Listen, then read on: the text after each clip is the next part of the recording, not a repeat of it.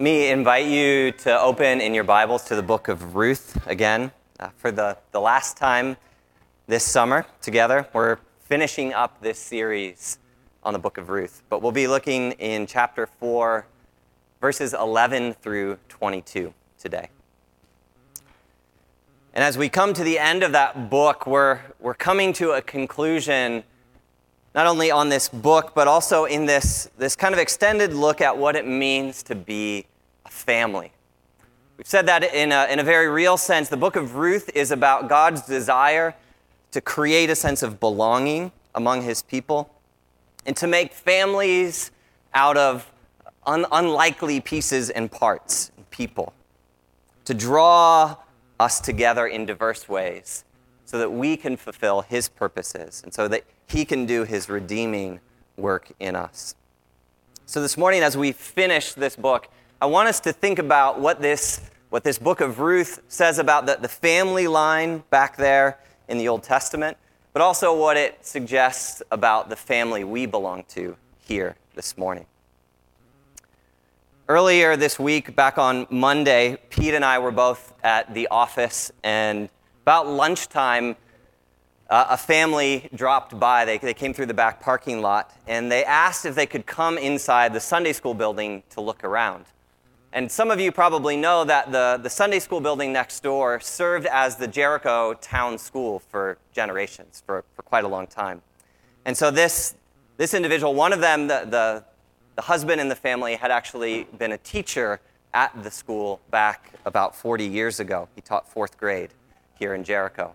And he, he remembered those years with great fondness. He had lots of memories in that building and out in the grass out front playing football with the kids. And so he wanted to show, uh, show this place to his wife and also to a teenage niece who was, who was with them that day. As we showed the, the family around the building and heard all of their stories, uh, they, they said that actually they had moved out to Seattle. They'd been in Seattle for several decades. But they were back this summer during the school break, and they had spent the last few months kind of retracing their ancestral roots in Vermont. And uh, he in particular had connections in Jericho and in Underhill and Bolton and Richmond. So they'd been going to houses and farms and historic places connected to the history of his own family. It was, it was really inspiring to see how meaningful that history was, not only to him, but also to his teenage niece who, who lives here in Burlington, and that she had actually spent much of the summer doing ancestry work and digging into her family's genealogy. This summer, we've sort of been, I would suggest, doing our own ancestral explorations as we've studied the book of Ruth and digging into our family story. And if you can remember all the way back to chapter one, back in June when we started in, we are introduced at the start of the book of Ruth to a family that is very much in crisis. It's a family that's been uprooted. The nation of Israel at that time is in, in uh, chaos, almost anarchy. It's unstable. And then a famine hits the land. And so this family is, is driven to Moab, to the east. And then after that, the, the, seri- the, the family experiences another series of catastrophes, so much so that Naomi is the last member of this family left standing. Her husband dies. Her two sons die. But through God's unlikely partnership of, of bringing her life together with Ruth, her daughter-in-law, and their journey back to Bethlehem, in the, the chapters we've studied together, this story about a family in crisis, a family uprooted, a family undone, that story has come full circle. And now we have a family that has been redeemed. As we look at the conclusion to their story today, again, I want us to think about how this story is part of our story. How God says kinship in his family is bigger than just D N A. It's the way that God attaches our lives together for his purpose, for his mission, regardless of, of whatever backgrounds we've come from. And so I want us to think about how Ruth and Boaz and Naomi and Obed, their son, serve as our spiritual ancestors. And we're going to see a number of blessings or promises that are prayed over this family at the end of Ruth. And at the end of, of our message, I'm going to invite you all to pray together in groups that those same blessings would be true of this extended family in Jericho. So let me pray for us as we finish this, this book together. Lord Jesus, we are grateful that you have given us uh, your family story recorded in the canon of Scripture.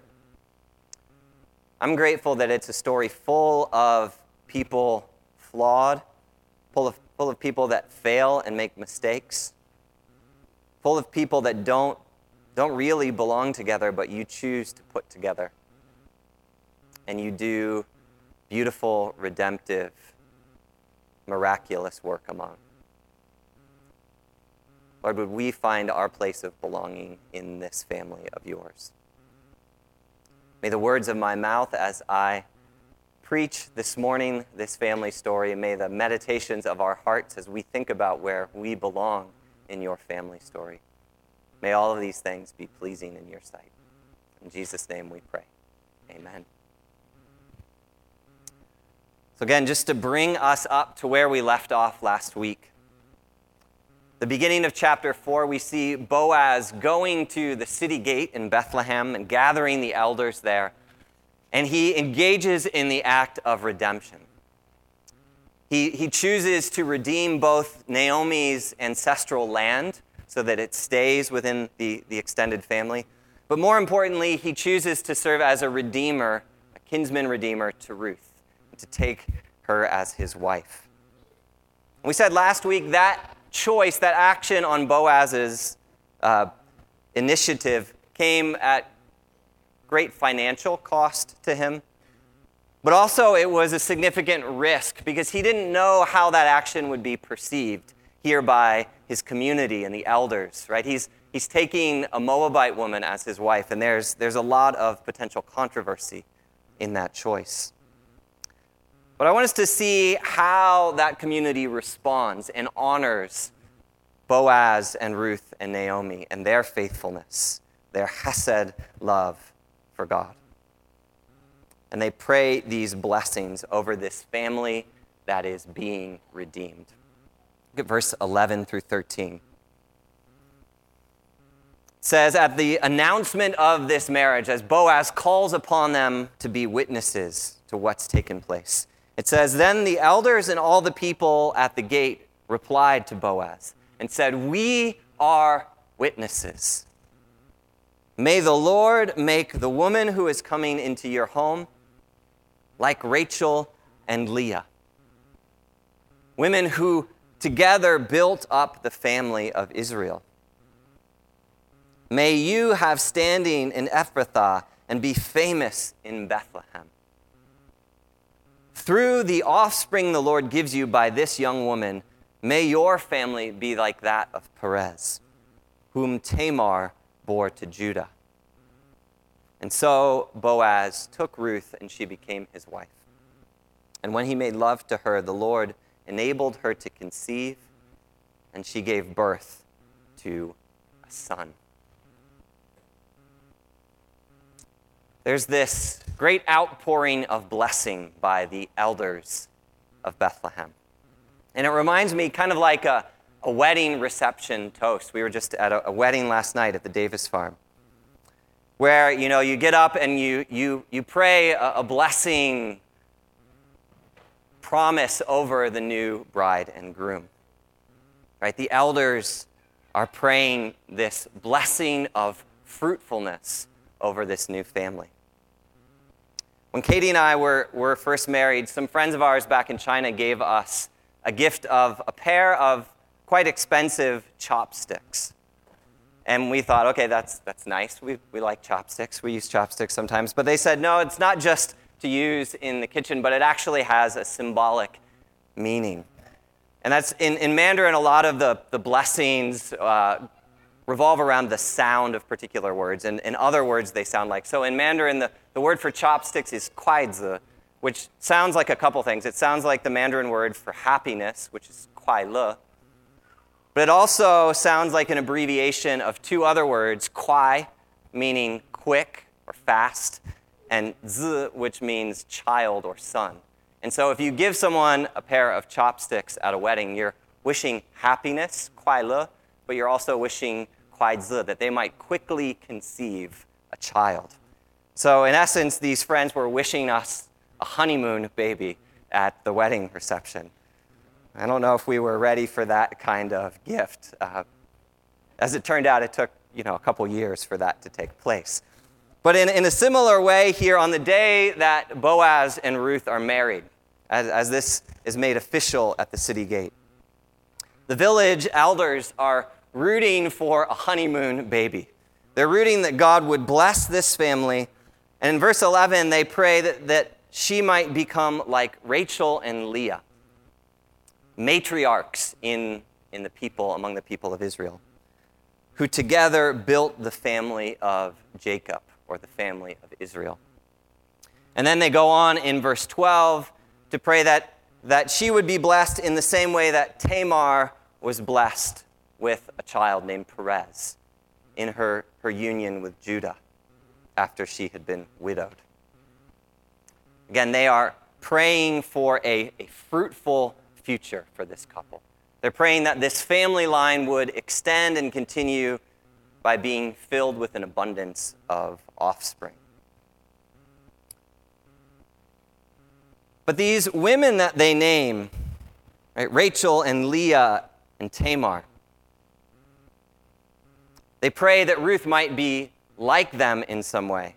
I think the author has, has named them here and remembered this blessing for another reason, not just that they had many offspring and, and are part of this, this great family line. But if you dig into the family stories of Rachel and Leah, Tamar and Judah, they are messy stories. Rachel and Leah and Jacob and Tamar and Judah, they are, they are flawed people. They are broken people. They're They're the kind of people that if you dug into your family ancestry, you'd be tempted to sort of take their pictures out of the family photo album. Right? They're, they're in some cases shockingly dysfunctional. And yet, by no virtue of their own, God chooses to make a family from these people. Right? He chooses to bless them and to make them fruitful, which I think tells us that fruitfulness is not a transactional thing. It's not something given to us in return for our virtuousness. Fruitfulness in the family of God is, is a gift. It's a mercy. It's an evidence of God's faithfulness. And so when we read here in verse thirteen that Ruth, upon being married to Boaz, very quickly conceives a child, We're, we're meant to see this as a miracle, a gift of God, the blessing of God. Remember that, that she had been married previously for more than ten years and had never been able to conceive. And yet in this new union, God almost immediately brings fruitfulness to their family. He's adding a new generation as a sign of, of his faithful love. He desires this, this family to be fruitful. And so if, if there is a, a real sense in which we are meant to be located in this family history and in this, this lineage and this genealogy, then that means God also desires this family to be fruitful, to see a, a new generation grow up in our midst. And of course, there's, there's the encouragement of seeing lots of offspring, lots of children down here every Sunday morning. That's one way God makes us fruitful. But I also think God makes us fruitful when, as a church family, we have a place for. We have the space in, in who we are to bless women like Ruth, the outsider, or Tamar, the overlooked, or Leah, the ignored. Right? God chooses to make us faithful when we choose to include those who would be excluded otherwise. When they're welcome to find a place of belonging with us. Right? God will send people to this family, people of diverse ages, people of diverse, diverse ethnicities, people with diverse life stories. And he charges us to be mindful, just like the elders at the gate in Bethlehem were that day, to pray blessing over them, to extend welcome to them, that the family of God would become fruitful by, by growing and, and welcoming those that God would shelter under his wings, adding them to one family. So the family we belong to is meant to be fruitful. We see in this passage the prayer for fruitfulness answered almost immediately with the, the conception of this child. And then we move in verse fourteen to a second blessing. This one offered not by the elders of Bethlehem, but, but by the women of Bethlehem as they surround Naomi after the birth of this child. And they pray over the family that she belongs to. Verse fourteen says, "The women on the day of the child's birth said to Naomi, 'Praise be to the Lord, who this day has not left you without a guardian redeemer.' May the, the Redeemer become famous throughout Israel, because he will renew your life and sustain you in your old age. For your daughter-in-law, who loves you and who is better to you than seven sons, she has given him birth." And so Naomi took this child into her arms, and she cared for him. And the women living there said, "Naomi has a son." And they named him Obed. As the women of Bethlehem gather around Naomi and they pray this blessing over her, there are a number of things that may seem, at least initially, strange to us about what they say and what they do.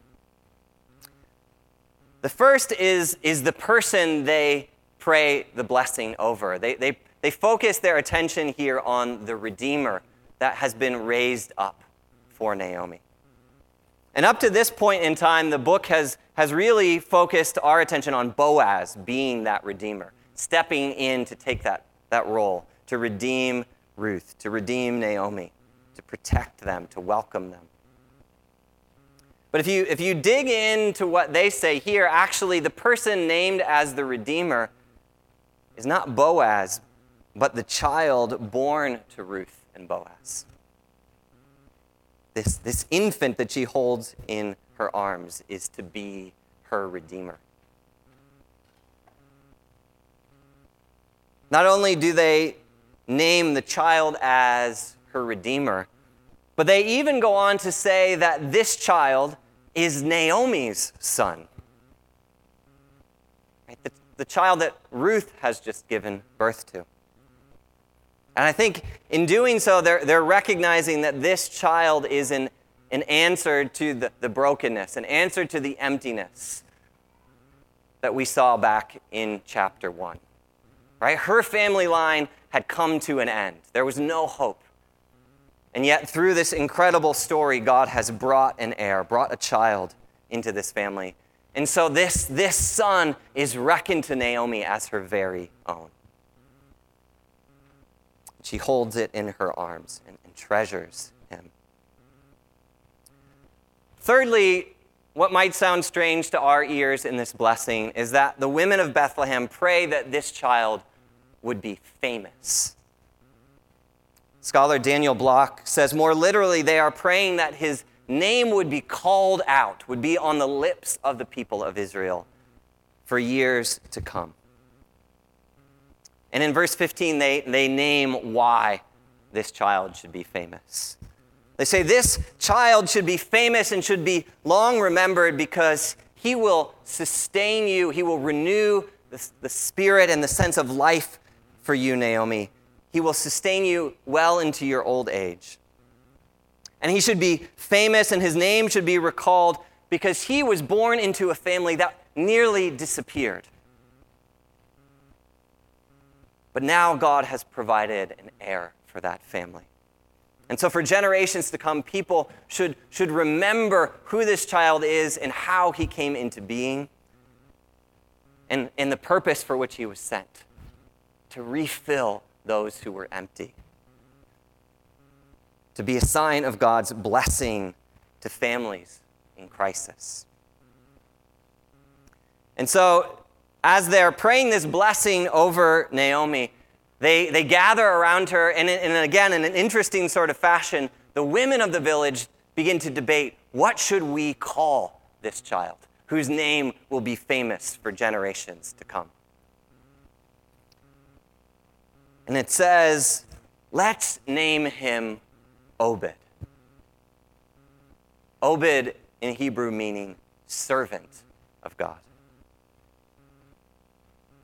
Let's remind God that, that he has supplied a servant to you, that the way God acts is by coming in humility, by coming in, in chesed love, in other-centered faithfulness, not with pretension, not with, with authority looming over us, but rather coming from the bottom up to serve and to bless.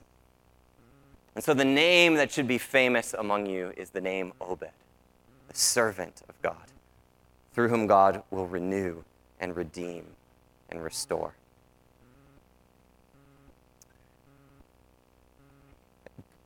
Just as we, we again locate ourselves in this story, I believe that God also desires the family we belong to to be famous in the same way, prayed for here. Not famous in Twitter or Instagram feeds, not famous among religious types for spiritual clout, but being famous with a reputation for being humble, a reputation for being servants, a reputation for being those who renew and restore and redeem. Famous as Obeds, who walk among our neighbors here with the humility of those who are servants, not sent to seek our own good, but sent to, to sow the blessing of God in this place. Right, what would it, it be like for, for our names to be on the lips of people here, as those who have deeply and sacrificially spent ourselves in chesed love for our neighbors? That's what it means for us to belong to the family God chooses to redeem. So God desires us to belong to a family that's fruitful and, and adding, adding to our number by bringing in those he's called. He desires for us to be famous in the kind of people, the character of people we become as those who serve and act with humility and minister his goodness to others. And finally, we reach the, the last few verses of this book. And we see there's one final blessing spoken over this family line. And it's a blessing that connects Ruth and Boaz's story to a much bigger future story. Look at verses seventeen to the end of the book, twenty-two. It says, Obed, this child, was the father of Jesse, who was the father of David. This then is the family line of Perez. And they're going to pull back here and give us a kind of a ten-generation genealogy. It says, Perez was the father of Hezron, Hezron the father of Ram, Ram the father of Aminadab, Aminadab the father of Nashon, Nashon the father of Salmon, Salmon the father of Boaz, Boaz the father of Obed, Obed the father of Jesse, and Jesse, the father of David. In this, this concluding genealogy, we get a kind of bridge, I think. Right? The, the genealogy tells us who came before Boaz, who comes after Boaz as Redeemer. And in the same way that, that Boaz and Ruth and Naomi serve as this bridge in, in the family line of God. So too, remember we talked about the book of Ruth being a kind of bridge between past and future in God's story. Remember back at, at the beginning in chapter one, it comes on the tail of the period of, of the judges, when, when Israel is in chaos. Everything's kind of an anarchy. And it says that, that everyone did what they thought was right. Right? It, it's this complete autonomy, this p- complete disregard for the good of the other, this complete disregard for God's kingship over his people. Right? That's where the book of Ruth started. But it builds this bridge through the story of Ruth and Boaz. And after we hear all that God does in these few people, he actually begins to change the trajectory of a whole people and whole nation. And he's going to draw them out of anarchy and into unity. And under one king, to be one new people, one new family together. And so the book of Ruth finishes on a much brighter future. Right, the narrator says, after, after this baby Obed, this servant child who will be famous among his people, when he grows up, he will father a son named Jesse. And Jesse will father eight sons of his own, and the youngest of those sons will be named David, the beloved of God. And David will become famous in Israel, not just as their first great king, the first king to to unite all the people of Israel, but as the king who, who learned over the course of his kingship to turn from his own way and to try to seek the heart of God himself as king. And so Naomi and Ruth and Boaz and Obed and Jesse and David end up as direct participants in this family that has a future purpose, future mission, future calling. What I think's even more incredible is that, that this future extends beyond what the narrator, what the, the author, whoever wrote down the book of Ruth, could see even when the book was finished. Right? It ends with David, the exalted king of Israel. But David's line would go on to produce the son of David, the Lamb of God, the anointed one, the Messiah of Israel. Right? David, the shepherd boy, would go on in his family line to yield to us, Jesus, the great shepherd of his sheep, and who calls each of us by name, calls us to belong to his future family. And so we are that family. At this present moment, we are the ones called to be that bridge between the past history and the future mission of God and his people. We're not Christ's ancestors like Ruth and Boaz, but we are Christ's offspring. The New Testament says we're his brothers and sisters. We're the ones he redeems out of living for ourselves so that we might live an other-centered life. We might be part of that redemptive future with him. So I want to finish our, our time together this morning by inviting you to get together in small groups, maybe ten or twelve people, just sort of where you're seated, but you can you can turn around. And I, I would love for you to pray these three things over this extended family. And we've talked a lot about what it means to belong both to God and to one another, to be part of a family that God has chosen and God is creating and God is, is knitting together.